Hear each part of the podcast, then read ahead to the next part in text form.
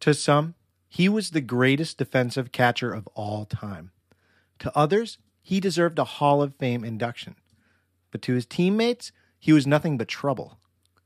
To history, he is the first household name in professional baseball to have committed murder. What drove him to such a heinous crime? And how should we remember him? We'll discuss on today's episode of Rounders, A History of Baseball in America.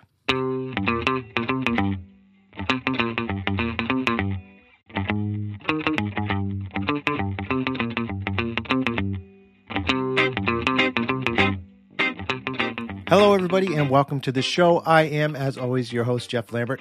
I want to thank you for joining me for today's episode. Your support always means just the world to me, and thank you for tuning in. You know, baseball has had its share of publicity related to player crimes throughout its history. And if you caught the name of the episode, I didn't say Martin Bergen was baseball's first murderer. That designation actually belongs to another player. But his heinous act certainly was the first example of a well-known baseball name that was splashed across newspapers across the country for such a crime as murder. He is baseball's first star to commit such a crime. So who was he as a player? What drove him to such a heinous act? And what are the reasons why he might have taken such an action? Today, we're going to explore the life and crime of one Martin Bergen, and we're going to break it down into four parts. Part one is going to cover his childhood and early years as a baseball player.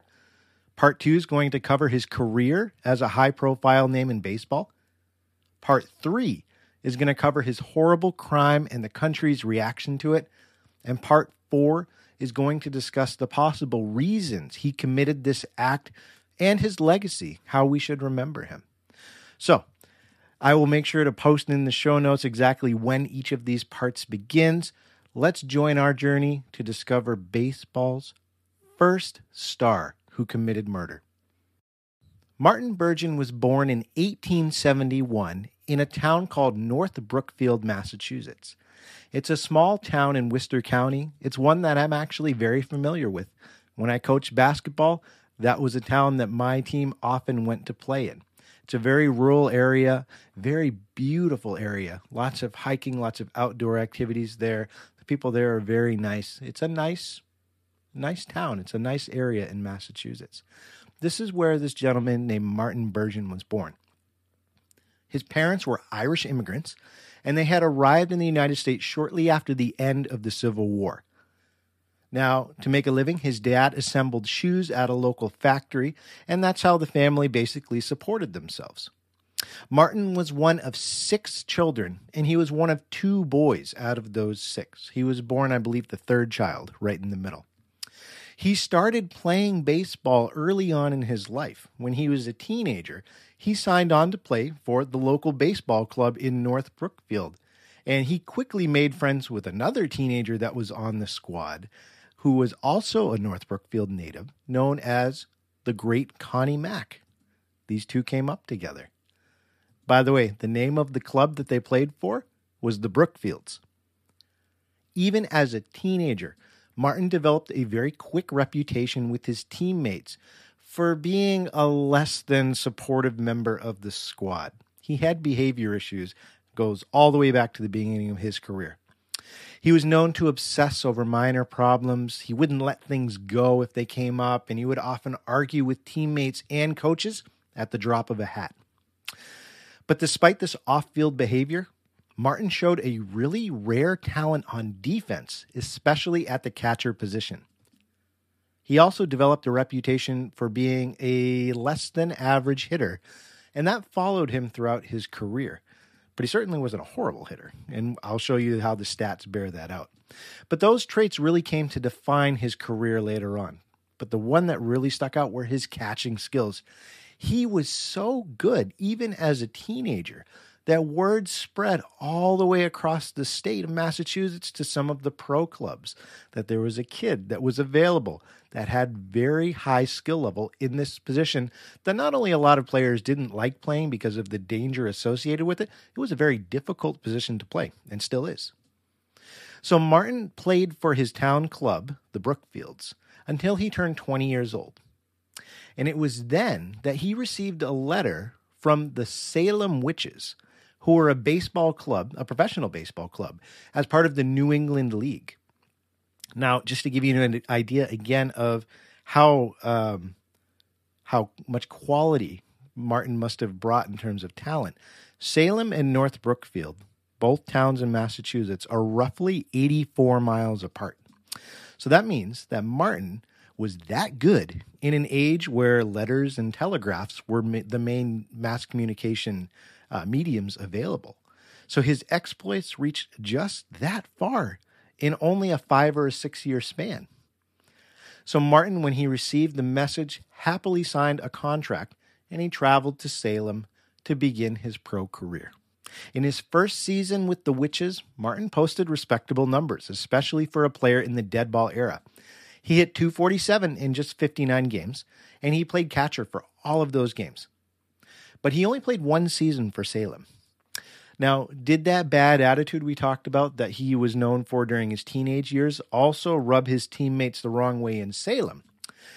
Well, it might be, and it might be why he signed somewhere else, but I couldn't find a definitive answer to this. There's, there's no record of such things. But there could have been another reason, a very plausible reason, why Martin only lasted one season with Salem. You see, after every season, it was throughout his career, it was it was common for him to travel back to North Brookfield, and he would spend fall and winter on his childhood farm with his family. And during the fall months, he would often rejoin his team, the Brookfields, and he would play. Now, when he went back after that first season, he did begin at least conversing with a young lady in town whose name was Hattie Gaines, and she had recently moved to North Brookfield to work at the local flour mill. They... Well, I, I guess things progressed, I guess you could say, as they conversed. And that following summer, they got married. So I would venture a guess that he had a desire to be closer to North Brookfield due to this blossoming love interest that he had. Regardless, after that eighteen ninety-two season, he did not return to Salem to play for the second season. Instead, for the eighteen ninety-three season, and that was the summer where he got married, he signed a contract with the Northampton Baseball Club. And this was another uh, professional club, but in this town in Massachusetts, there was only a thirty-five mile distance between North Brookfield and Northampton. So certainly a much easier place to head back to, maybe even after games or on weekends. So even though he made this move to be with his uh, love interest, possibly, what I'm proposing, the talent in this league was less than the Salem Witches, who played in the New England League, which was a top professional league during this time. So his stats that happened when he played for Northampton during that season, that has been lost to history. But he must have played so well that he ended up signing on for three games that season in Pennsylvania, even further away from say and then Salem. And he played three games with the Wilkes-Barre Coal Barons, and they played for the very prominent Eastern League. So his skill must have been in high regard and still continued to travel. So we know that Martin has established himself as a worthwhile catcher. We know that news of his skill is spreading to other leagues, and he's on the cusp of becoming a big name on the national stage. But before most of that occurred, he and his wife, just to set up the stage, they bought a little farm in North Brookfield after they got married. They named it the Snowball Farm, and they began life as a family, and they eventually had three children together. That concludes part one of Martin's story. Martin had two years of big club baseball under his belt. He spent his first year in Salem, and he spent one year in Northampton, along with those three games that he played for Wilkes-Barre. In eighteen ninety-four, he got a message from his old buddy Connie Mack. Mack was now the manager of the Pittsburgh Pirates in the National League, top league in the country. He drafted Martin Bergen, and initially, Bergen was on the big league club, but there was a roster crunch due to the numbers, and because he was one of the younger players on the roster, Connie Mack assigned him to their minor league team mid-season. Sounds simple, right? Happens all the time in modern baseball. The problem was that this practice wasn't allowed yet. And when Connie Mack assigned him to the minor league club, it voided Martin's contract with the Pirates, the big league club. So Martin ended up staying for the rest of the eighteen ninety-four season with the minor league club that he was assigned to, which was in Lewiston, Pennsylvania. I'm sorry, Lewiston, Maine, of the New England League. Excuse me, I got my Lewistons mixed up. So he's back in the New England League, but he now does not have a major league contract to speak of. He's back in the minors. He is playing in the in the in the New England League again, which is certainly a step up from Northampton. And he played very well. He hit three twenty-one in ninety-seven games, and of course, he was excellent as catcher. So we see already Martin's road to the National League is going slow, but he's finally getting there, and he did get his big break in eighteen ninety-five when the Washington Senators drafted him. And they started him with their minor league club in Kansas City. Now, notice the difference there. It was legal during this time to assign a player to the minor league club before the season started, not during midseason. And that's why his contract had been voided in Philadelphia the year before. So Martin starts off the season on the minor league squad. He plays really well for Kansas City, but those behavioral issues start to kick in again. He got in trouble quickly with his manager on the club, and the manager openly described Martin as being moody, as constantly starting arguments with him in the dugout, and just being a general thorn in his side. To give you an example of that, during one game in Minneapolis, Martin got into an argument with the coach and decided that he was just going to leave. He just left the club. He just walked out, and he disappeared for a week before showing up again. Now, why would they put up with that? Why would the Kansas City manager put up with it? Why would the big league club put up with that kind of behavior from a player? And it really comes down to the fact that Martin was just that good of a ball player. In that season, he hit three seventy-two, and he scored one hundred eighteen runs. And at the end of the season, this, you know, he played incredibly well. He made it to the end of the season, but since he was in the minors, he was eligible for drafting the next season by another pro club. And this time, another team stepped in and decided to start Martin off right in the National League, in the big in the big time, and that team was the Boston Bean Eaters of the National League. So Martin, on this kind of whirlwind tour, ends up back in Massachusetts for the eighteen ninety-six season, and he's starting the season on the big league club. Now, Martin's time with Boston, that's really when he became a household name, and the team was willing to work with his reputation, which preceded him.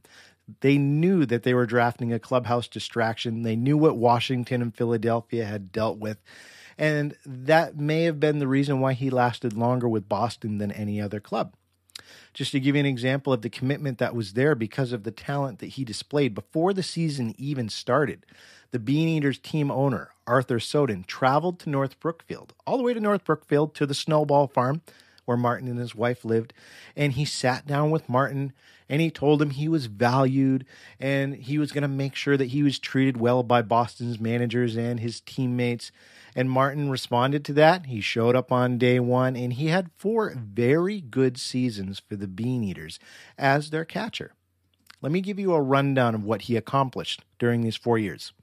In his first year, he hit two sixty-nine with forty-seven R B I. In eighteen ninety-seven, he hit two forty-eight, and he helped the team to win the National League pennant, first place at the end of the season. And on top of that, in addition to winning the pennant, we don't really have a World Series yet. That's that's not a thing. But they did have something called the Temple Cup, and I think I'm going to do a, a future episode on this. But basically, the league's first place and second place teams would play each other in a series in addition to the pennant. So you could win the pennant for coming in first place, and then the first place and second place teams played each other in a seven-game series. And in that season, in Martin's second season, the Bean Eaters played the Baltimore Orioles in that cup, and they ended up losing four to one. But they won the pennant, which was the big deal during this time. So things are getting better for Boston. Things are getting better for Martin. In eighteen ninety-eight, he comes back. He caught one hundred seventeen games that season. Think about that. That is an astronomical number for a catcher to catch. And he batted two eighty with sixty R B I. Best season of his career. Boston wins the pennant again, but there was no Temple Cup that year. And this is where we see that cup start to fade into history. But they didn't win that year, but now they've won two pennants in a row. Now in eighteen ninety-nine, Boston is steamrolling. It looks like they're going to win three pennants in a row. But Martin only played seventy-two games that season. He still hit two fifty-eight, and he knocked in thirty-four R B I. But during the season, he had a surgery for a hip issue, and that cut down his season. So let's just take a minute to talk about Martin's real fame, because I've given you the stats that obviously the team succeeded with him on the squad. We know that he hit uh, admirably for a player during the dead ball era. But let's talk about his real strength, and that really comes down to his defense. His defensive ability is what defined him as a baseball player, and not just as an okay player, but one of the greatest players of his generation, if not the greatest catcher of his generation. Martin is considered, not by me, but by baseball's greatest journalists and minds, to be one of the, like I said, if not the best catcher during his time in professional baseball. He was known to have a cannon for an arm and very quick reflexes. His friend Connie Mack is on record saying that Martin's the only catcher that he ever saw throw guys out at second while still on his knees. That's how powerful his arm was. Martin was also known for his incredible plate blocking abilities. You know, that ability to be able to bring in a throw and keep the runner from third from touching home to score. So he was very uh, strategic about his placement. And remember, he was doing this at a time where he's taking a lot of physical toll blocking that plate, and catchers didn't wear protective gear really during this time. It wasn't a given. And we're talking not even shin guards really during this time. Remember, we're in eighteen ninety-nine, eighteen ninety-six through eighteen ninety-nine. Hall of Famer, future Hall of Famer, and a fellow pro ball player during Martin's time, Jesse Burkett, said, quote, "As a catcher, Martin was the best the world ever produced. No man acted with more natural grace as a ball player," end quote. Just to add on to it, a sports writer in eighteen ninety-eight wrote that when he did a profile on Martin, that, quote, "Martin Bergen is a kingpin of catchers, and without him, the Bostons would probably be in second place or even lower on the ladder," end quote. William Knack, who is a baseball writer, was a baseball writer for Sports Illustrated, he said in two thousand one, looking at Bergen's career, that Bergen was, quote, "a nimble fielder with a bullwhip arm who could snap the ball to second without so much as even moving his feet," end quote.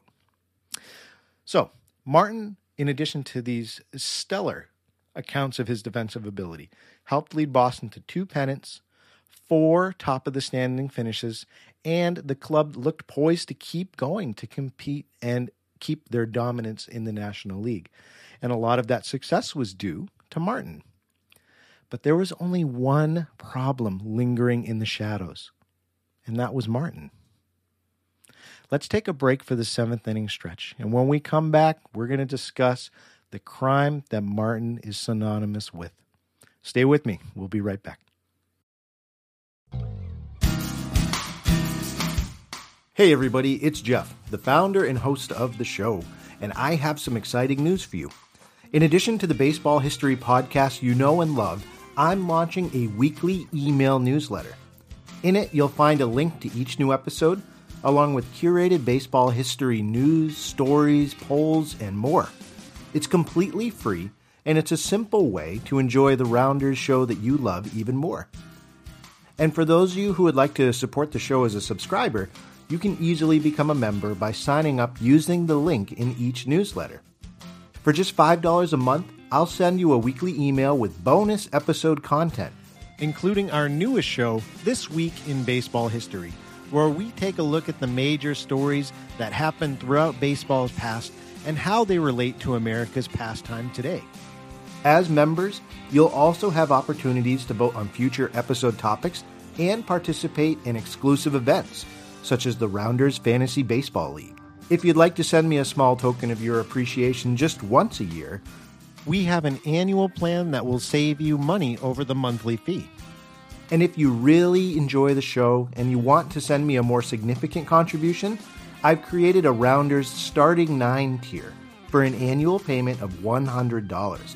You'll have my eternal gratitude and have your name included in the episode credits as a show producer.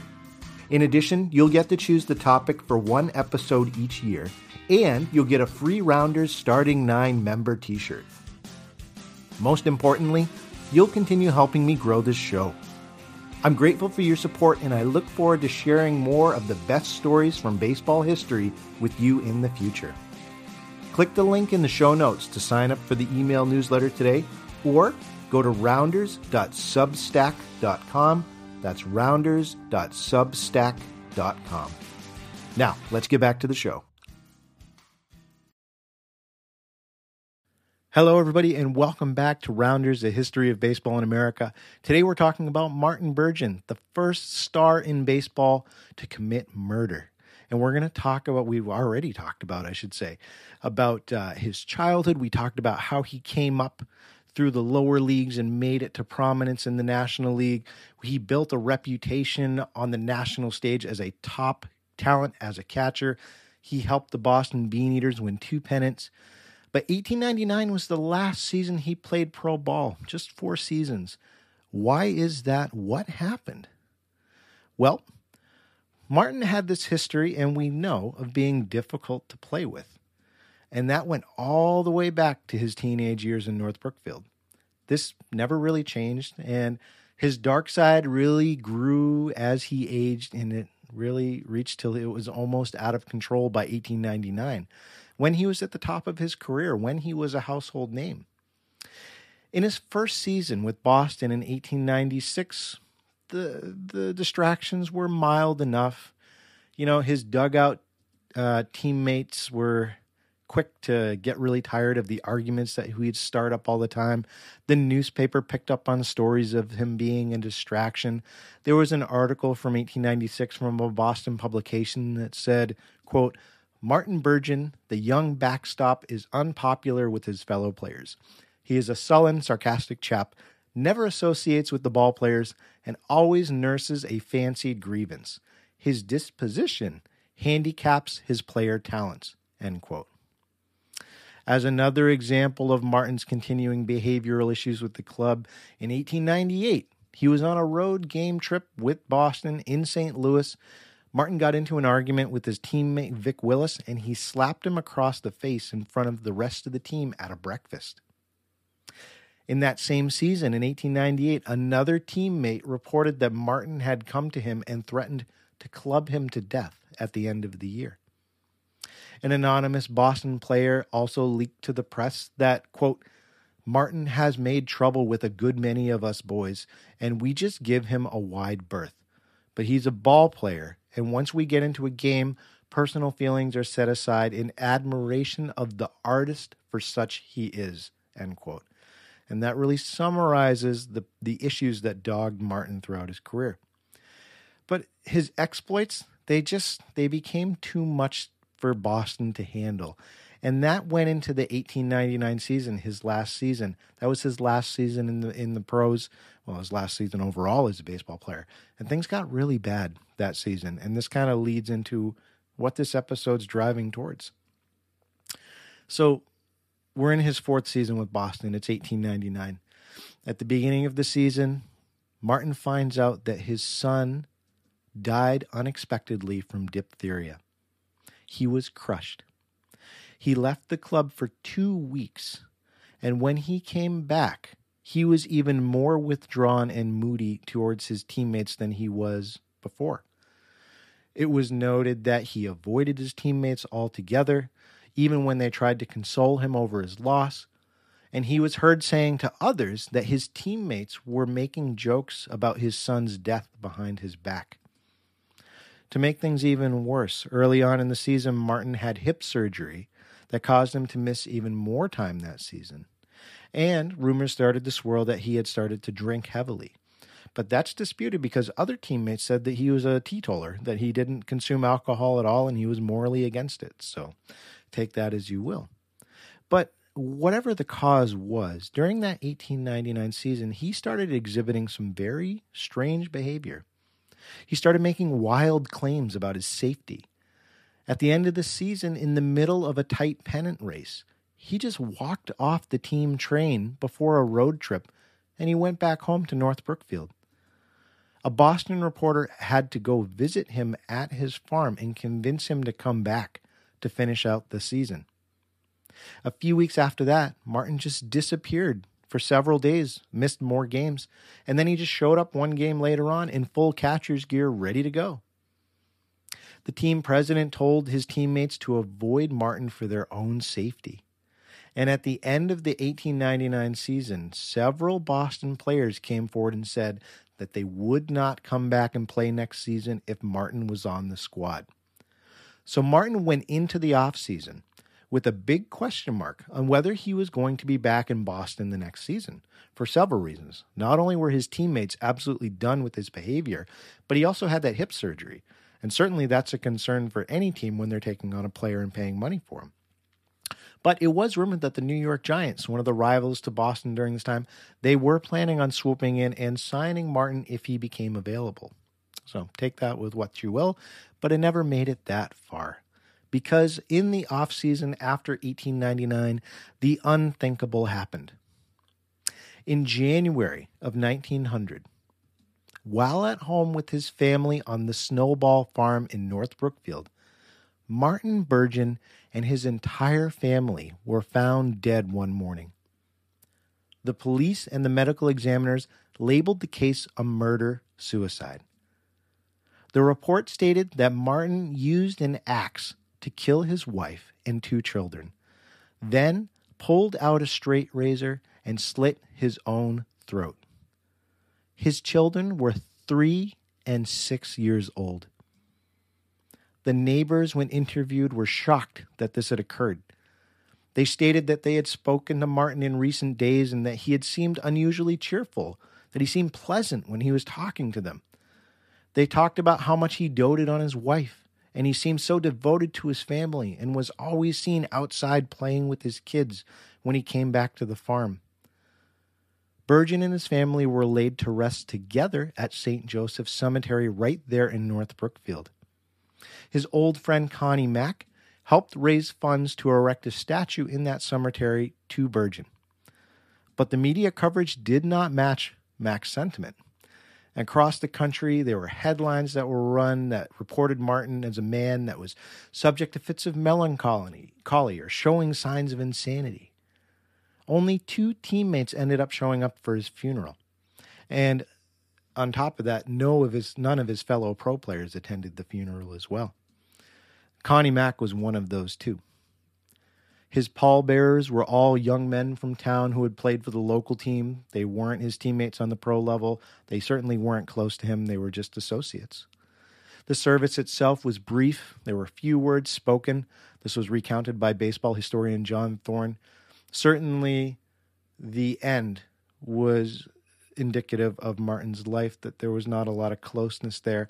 And certainly, the heinousness of the crime also uh, played into this as well. So you think about this horrible event and you ask yourself, what happened? What would cause somebody to do this? Someone who seemed like a loving father, a devoted husband, who certainly had his own personal demons, but took a step to do something so horrible. What would cause that? Why don't we take a look at this and see what history has been able to piece together in our final part. So when we look at Martin's murder and, you know, suicide, everything together, it really, it doesn't make much sense. And crimes of this severity, they often don't. And yet there were certain warning signs that we see now that seem to point to Martin's actions being about more than just a random mental break or a, a point of, a, of an emotional high for him. And let's look at the evidence and see what could have possibly occurred that would cause this to occur. So we have a Doctor Carl Salzman, who in recent years has looked at Martin Bergen's uh, career, medical records, all of the documentation around him, and has made a determination himself of what may have been the state of Martin before this occurred. Now, before I continue, Doctor Carl Salzman is a psychiatrist. He works currently at the Beth Israel Medical Center. He's been a teaching member of the Harvard Medical School. So this, this gentleman is certainly uh, very well experienced, uh, an expert in his field. And he says that after examining Martin Bergen's story, he has concluded that Martin likely suffered from both schizophrenia and manic depression. Now, for those of you who are unfamiliar, schizophrenia is marked by a lot of different behaviors, but probably ones that stick out the most is when someone has a clear break, a break from reality, and they descend into sort of this fantasy and delusion. And when you look at the accounts of Martin, especially during those final two years playing for Boston, it seems to point towards this. So we know that Martin had a reputation for being moody and withdrawn, and that could certainly point to the manic depression. But the mental break that descended into schizophrenia, that probably occurred due to two reasons. Number one, obviously the unexpected death of his son, but the second one could have tied into the hip surgery that he received at the beginning of the eighteen ninety-nine season. So why don't we start with the hip surgery? Why would that have played into this? Well, we do know that, like I said, in January of eighteen ninety-nine, right before the season started, Martin had surgery to remove an abscess from his hip. But the surgery was a little different because the surgery lasted for four hours, and he was under heavy anesthesia the whole time. This is not modern medicine we're talking about.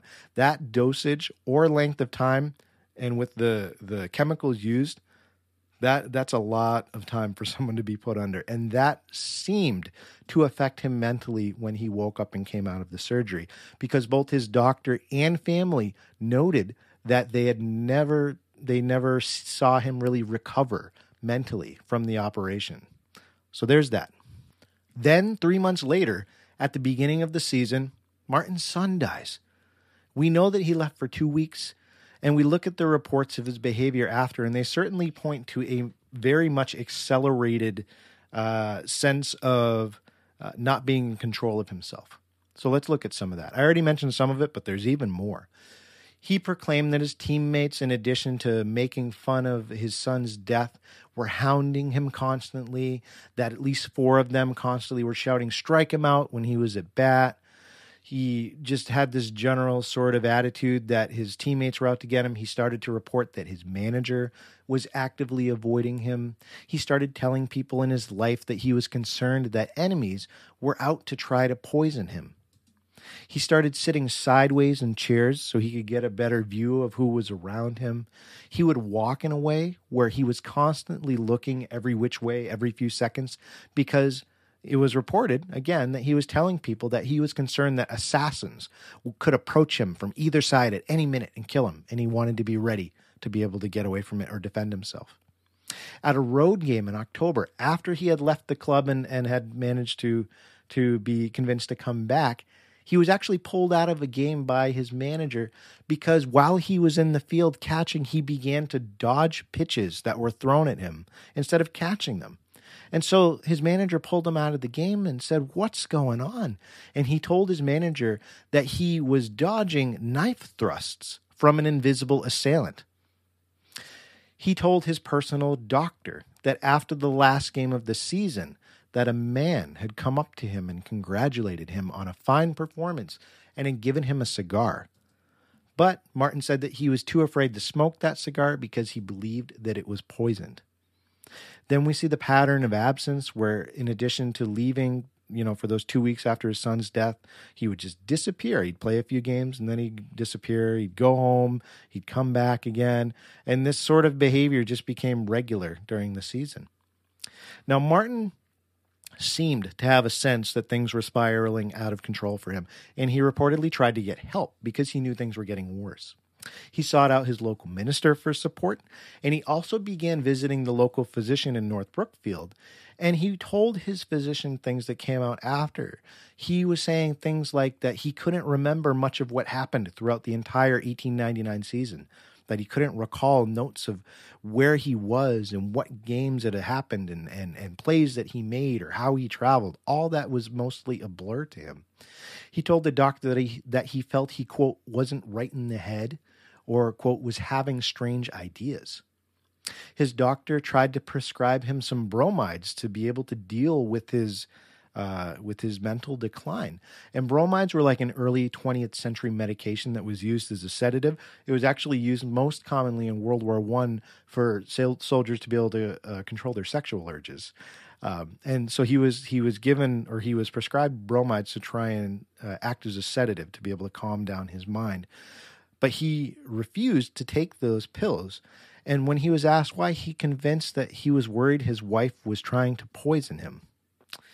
And he said, this is this is a direct quote, he said, uh, quote, "I thought someone in the National League had found out that you," speaking to the doctor, "were my family physician and had arranged to give me some poison. I did not take it from my wife because I didn't wish hers to be the hand that poisoned me," end quote. You know, for me, as someone who has known people with schizophrenia in my own life, this really hit home for me because Martin's behaviors sound really familiar to people I've seen struggle with this illness. So to put it into perspective, Doctor Salzberg's findings, it would certainly help explain the mental descent that Martin exhibited, especially in eighteen ninety-nine. And then we have that, that heinous crime that occurred to to his kids, you know, and especially to his wife, and as a father of a young child, I just, I, I can't imagine. And that brings us to the question, how should we remember Martin? Is he a murderer without conscience? Was he a player that was plagued by his own demons? What do we do with this information that we've gone over with his life? Well, I think that we can undoubtedly say that Martin was a talent that stands apart, even in his own era. I mean, he even received a few Hall of Fame votes in nineteen thirty-seven through nineteen thirty-nine, but it never really went anywhere because of the obvious issues with baseball's character clause for any Hall of Fame inductees as a murderer. So that never really went anywhere. But his talent is obviously unquestionable. He's one of the top players of his era, but the crime isn't. But, you know, to look at Martin is to look at a guy who obviously needed mental health support. But he lived in a time where there really wasn't any mental health support to speak of. So he suffered and he declined until the moment he committed this unspeakable act to an innocent wife and innocent children. So if Martin is to be remembered in any positive light, which it's hard to find, but maybe he should be an example of why baseball needs to attend to both the physical, emotional, and mental sides of their players. And that is really, I think, the key of what we can draw out of this, that that is so important. So that's the lesson I think we can learn from Martin, and that is Martin's story, as heinous as it is. Folks, I want to thank you for listening to this episode. I really enjoy every time you decide to join me. It means a lot just to see those listens pop up, that I'm doing something that you're enjoying. Uh, if you'd like to leave me a good game tip, it's a way for me to be able to just get a little extra cash. I reinvest it right into the show. I'm saving up to be able to uh, buy some different things for the show, including a better camera. I want to be able to add a custom U R L for the show, a couple other things I'm working on. If you like the show and you just want kind of a no strings attached way to support the show, you can leave me a good game tip. In the description, you'll see my links to PayPal, Venmo, and the Cash App. You can certainly do that. You can also, which helps me a lot, just take a moment to leave a review on the podcast app that you use. Just leaving that review helps me get in front of new people that are searching for podcasts that discuss baseball or history. But most of all, you just deciding to listen and to be able to take part in learning more about baseball history and joining me in this conversation, that's what's most important. And I really thank you for that. So with that said, this ends our episode, and we end in our customary way of me asking you to remember there are only two seasons, winter and baseball.